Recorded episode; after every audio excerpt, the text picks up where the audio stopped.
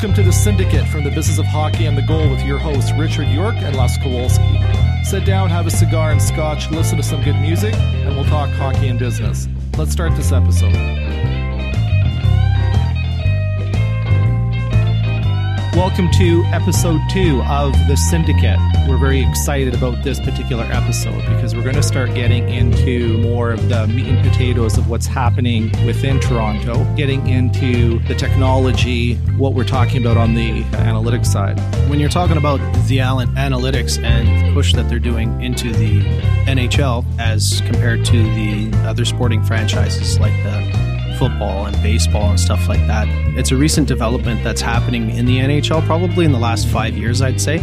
So we got a lot of stuff to talk about from five years ago, which really complements where things are going. And, and you can't talk about how things are going without discussing uh, Kyle Dubas and John Chayka down in Arizona there.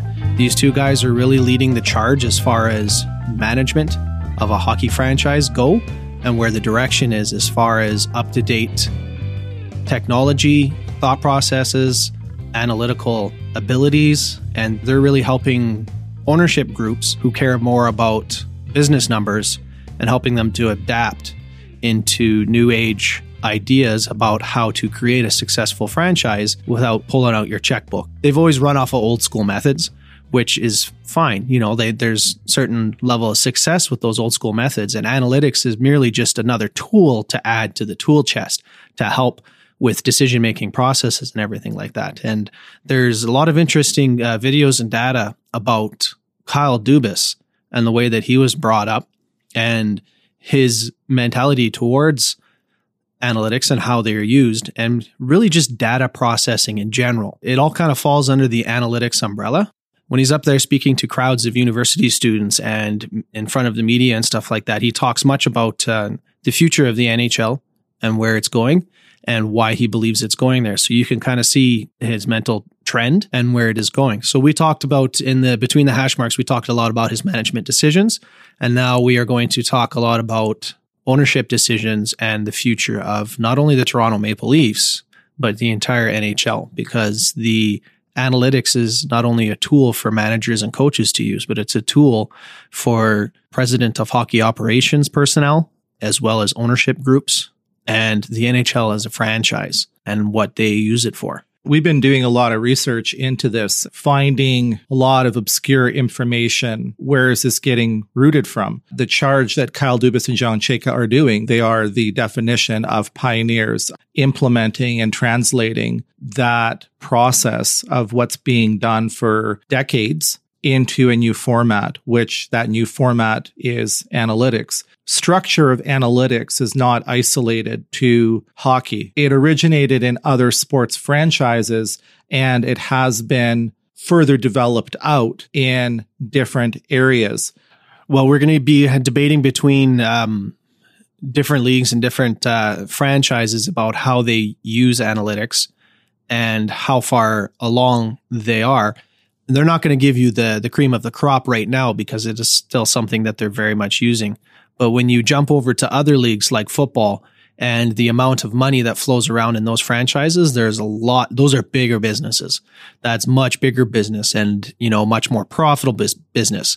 So they can afford to throw more money at uh, different things like analytics, but they're also more advanced in on how to peak performance as well as safety and business. And you look into baseball and it's the same thing. And there's actually been movies made about it. They talk about it all the time about how, how do you get bang for your buck players that aren't perhaps flashy, but effective richest franchises in the world, probably seven of them are NFL franchises. You know, you'll have the Yankees up there. I think Manchester United was up there. Boston Red Sox, I think, were up there. And I think the rest were NFL franchises. So NFL is the the top dog when you're looking at sports leagues. You know, you have the NBA too, who's who they're top dog too, right? They're pretty rich. But yeah, in the in the top 10 richest franchises in the world across every sport, six or seven of them are NFL franchises they're definitely pushing the boundaries of where they're going with this focus of analytics, the NFL has an initiative internally and they're looking at implementing a platform that they call the digital athlete. And I know that within the NHL, there are a lot of discussions that have been happening about concussions in the NHL. You and I were talking about this just earlier, how many concussions were actually happening in the NFL. The statistics mind blowing. It's over 200. Like every season in the NFL, it's over 200 concussions. just concussions, not injuries, just concussions. Well over 200 where do you think this is actually originating from these concussions in the NFL? Well, I'd take a shot in the dark about it. Definitely in game state, there's lots of heavy hittings and stuff like that. Oftentimes, with uh, the symptoms of a concussion, is that sometimes they're not always front and present. Sometimes you get hit so hard you see little birdies, then the the little birdies disappear and you feel that you're good to go again. And these guys are all pumped up on an adrenaline and like you're in a game state, you're ready to go right? And you have some time to get your wits about you, and then you go back on the field. And you know what? They fight through injuries all the time, all the time. In hockey, the one year, uh, Patrice Bergeron was playing in the Stanley Cup Finals with a punctured lung. They didn't know he had a punctured lung until he went to the hospital after they were kicked out, after they lost in the finals. They took him to the hospital and he was playing with a punctured lung.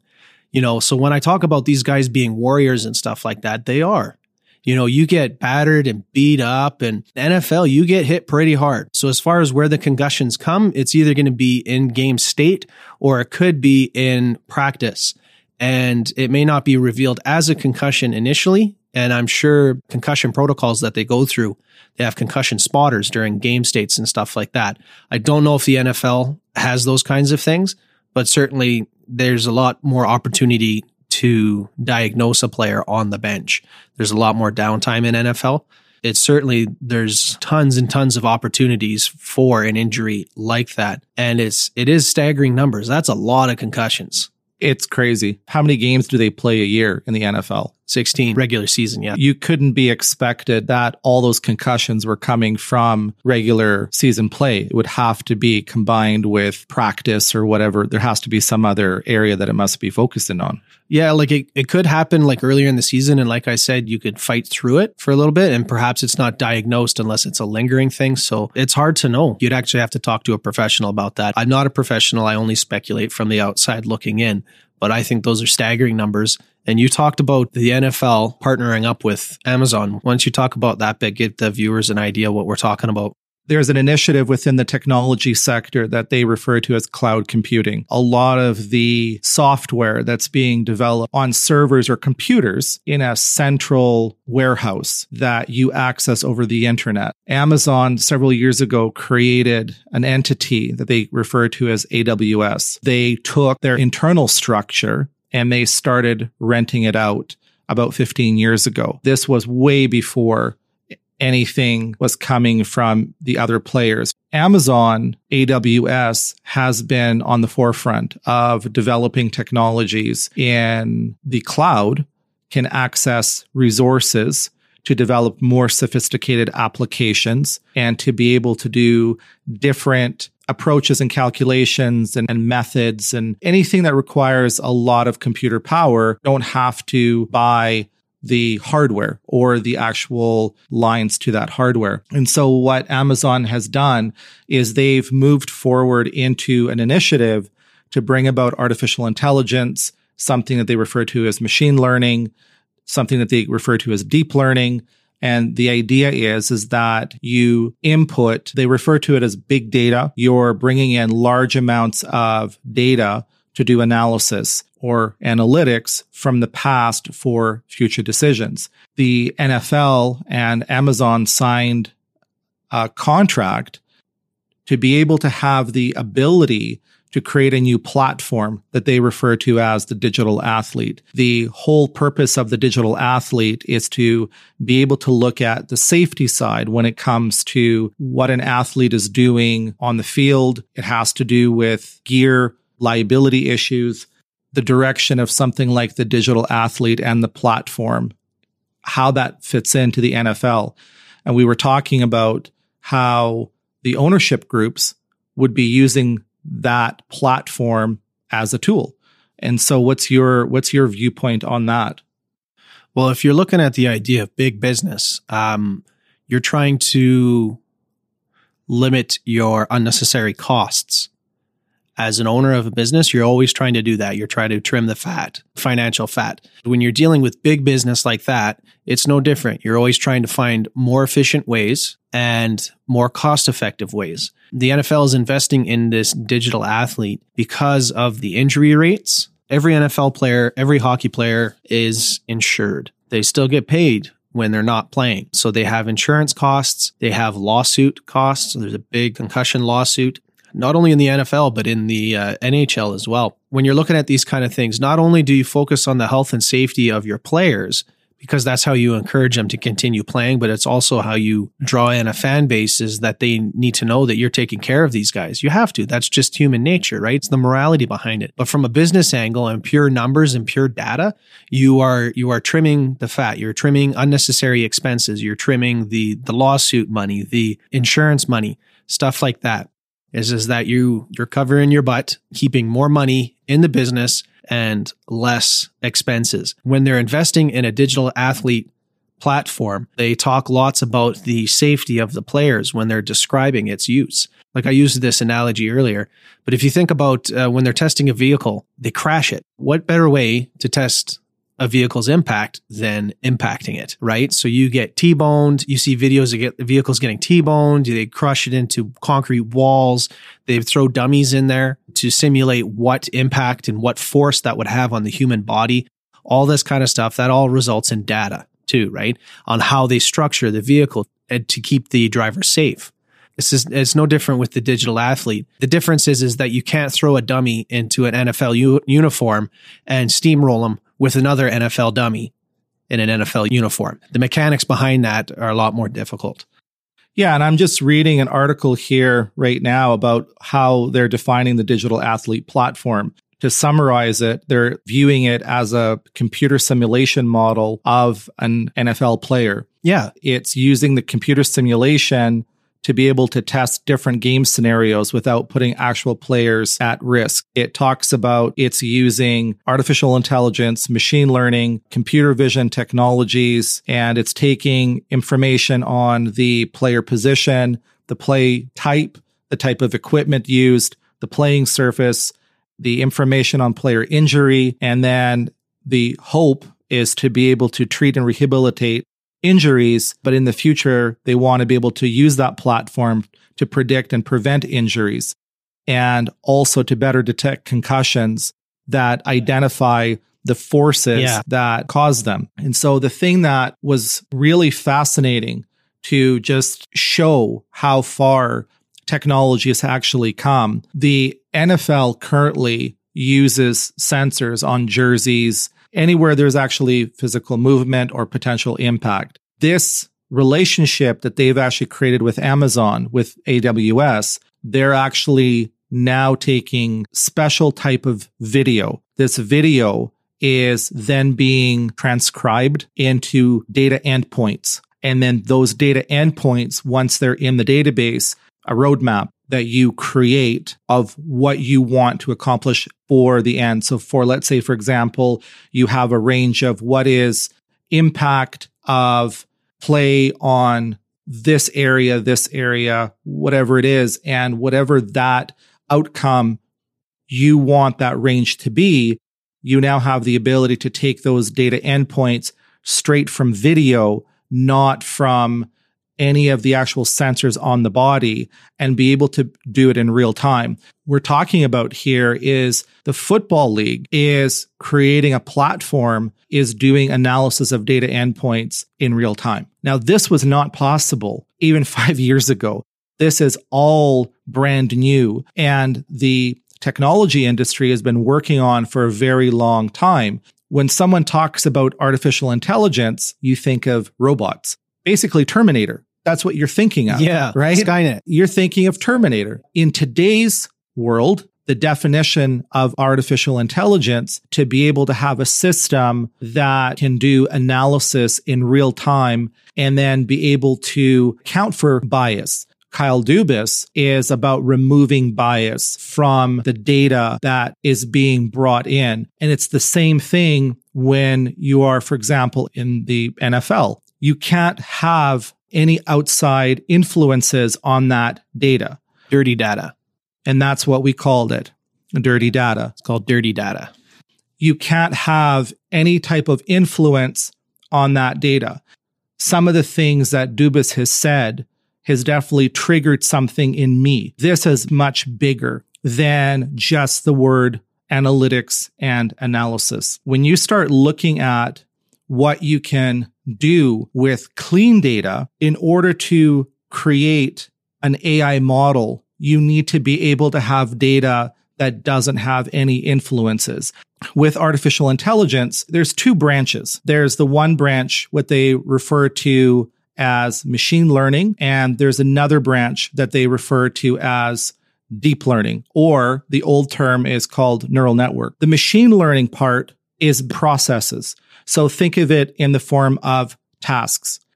That data and how much influence on that data you have, there's a certain metric you can get away with, a certain amount of bias.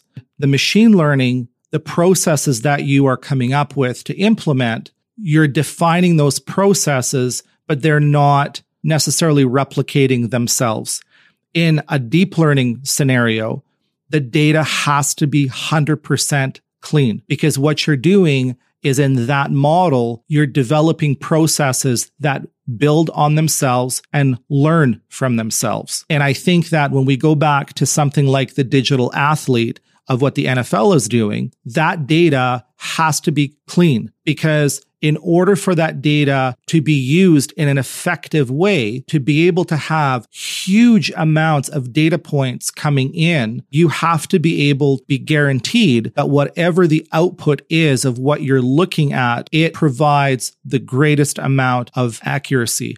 When I saw that and I saw that initiative, what we've heard Kyle Dubas talk about, I don't think that this is just about analytics.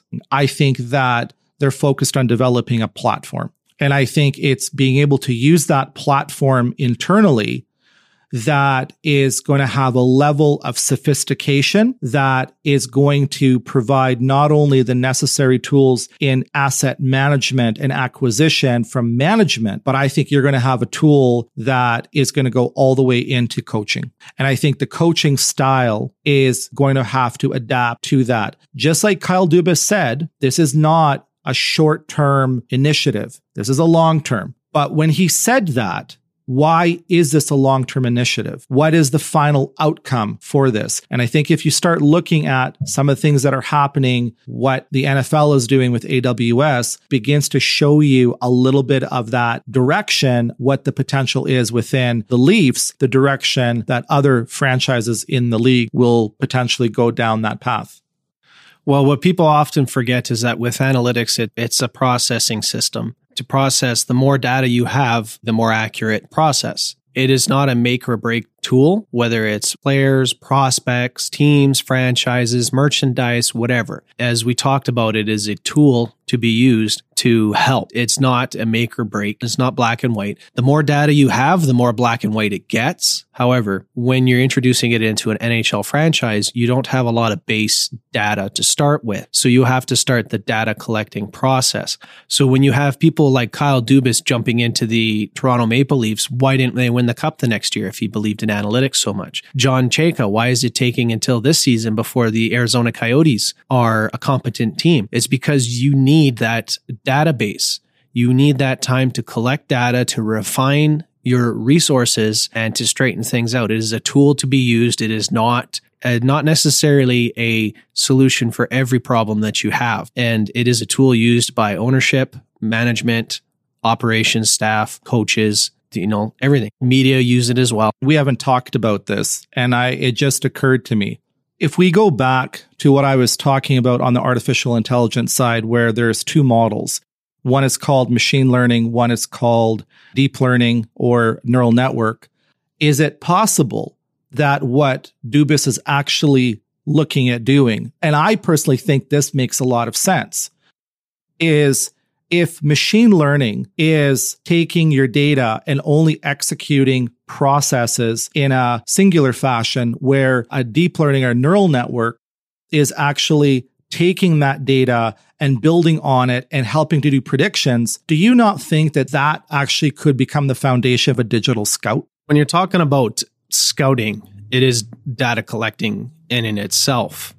But if you're running it in real time and you're using that model in different ways, well, to use it for digital processing, you would need video coverage. You got to remember that the video coverage follows the puck. It doesn't follow the player. You don't have cameras on that player all game state. However, as we've discovered uh, five years ago, they started using GPS signals in hockey player jerseys and it tracks the movements and the pace of that hockey player during game state. So there is other ways of tracking that player. When you're talking about digital scouting, I don't think the resources are there to do that at different league levels. Perhaps in the NHL, if one team is scouting another player that already has a basis of data and a sample of work that you can work from, so that there's already something there that has been produced at the NHL level, because then you have the technology and you have the advancement to instigate that data processing.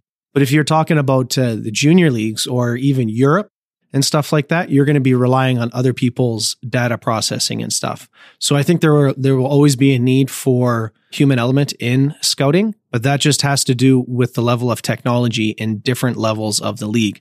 If we're just talking NHL, certainly you could definitely use digital scouting because when we're talking about Dubas, something that he did in the franchise when he became the general manager and he decided to hire scouts for his franchise, what he did was is that he did not interview them. He did not interview anybody. He asked them for a scouting report on a certain player and or certain players. He gave them a job, a task to do, and they were to hand in their report with no name on it. And what he did was is that him and his team evaluated the scouting report and they picked the best scout to hire based on the scouting report. And what that did was is that removed all bias from the situation. He talked about on some of his videos about how the brain and how the eyes lie to you. And it can be corrupted and it can be twisted, whether you like it or not. And even in him who fights it so much admits that they're still there. So he finds creative ways around it to remove that bias, to remove that dirty data that we're talking about.